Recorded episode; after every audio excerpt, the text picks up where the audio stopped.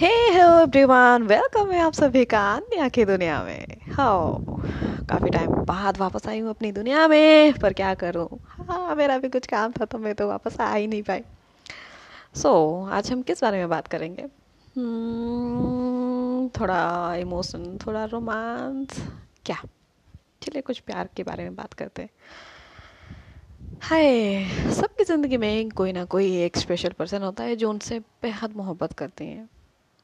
उनसे ये एहसास दिलाते हैं कि वो सबसे अलग है, सबसे स्पेशल है।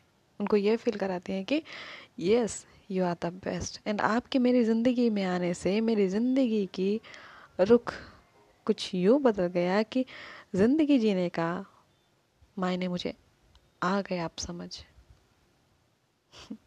है ना सबकी ज़िंदगी में कोई ना कोई ऐसा? कितना अच्छा लगता है ना जब वो इंसान आपकी ज़िंदगी में आता है। और फिर वो ये एहसास दिलाता है कि नहीं, आपकी मेरी ज़िंदगी से आने से, ज़िंदगी में आने से मेरी ज़िंदगी का रंग बदल गया। वो एहसास कितना खास होता है, वो एहसास कितना सुकून भरा होता है। प्यार।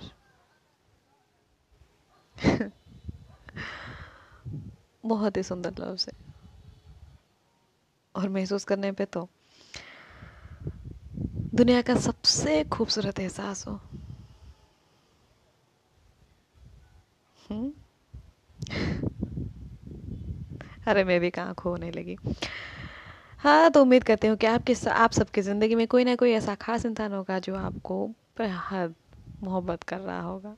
जी हाँ मेरी ज़िंदगी में तो है एक इंसान।